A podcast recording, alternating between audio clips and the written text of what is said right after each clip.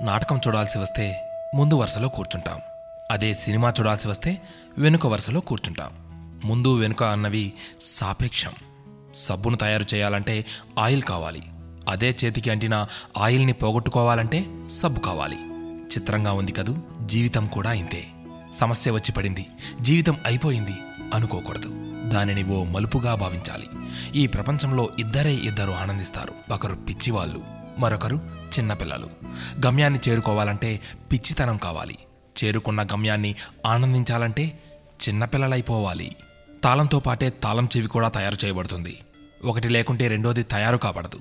అలాగే పరిష్కారం లేకుండా సమస్య కూడా రాదు. తోటా కంటే శక్తివంతమైనది మాట. ఒక్క మాటతో సంబంధం తెంచేసుకోవచ్చు. ఒకే మాటతో లేని బంధాన్ని పెంచేసుకోవచ్చు కూడా. మనిషి సమాజంలో సూదిలా బ్రతకాలి కానీ కత్తెరలా కాదు.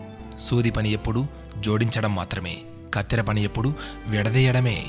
అందరినీ కలుపుకుంటూ బ్రతకాలే గాని కత్తెరలా విడదీస్తూ కాదు. నిజాన్ని మార్చే శక్తి ఈ ప్రపంచంలో ఎవ్వరికీ లేదు.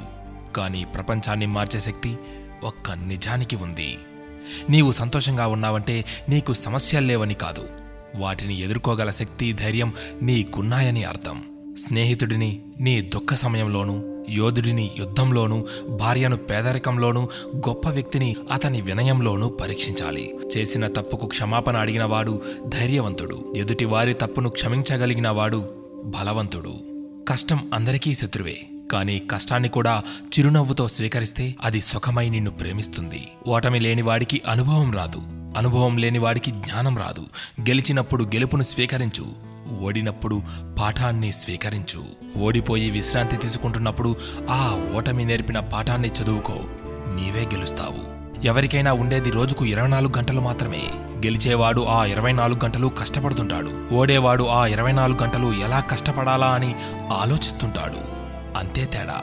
గెలవాలన్న తపన గెలవగలను అన్న నమ్మకం నిరంతర సాధన ఈ మూడే నిన్ను గెలుపుకు దగ్గర చేసే సాధనాలు. నేను గెలవటంలో ఓడిపోవచ్చు. కానీ ప్రయత్నించడంలో గెలుస్తున్నాను.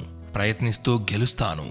గెలిచి తీరుతాను. స్వయం కృషితో పైకొచ్చిన వారికి ఆత్మవిశ్వాసం ఉంటుంది గాని అహంకారం ఉండదు. ఏమంటారు?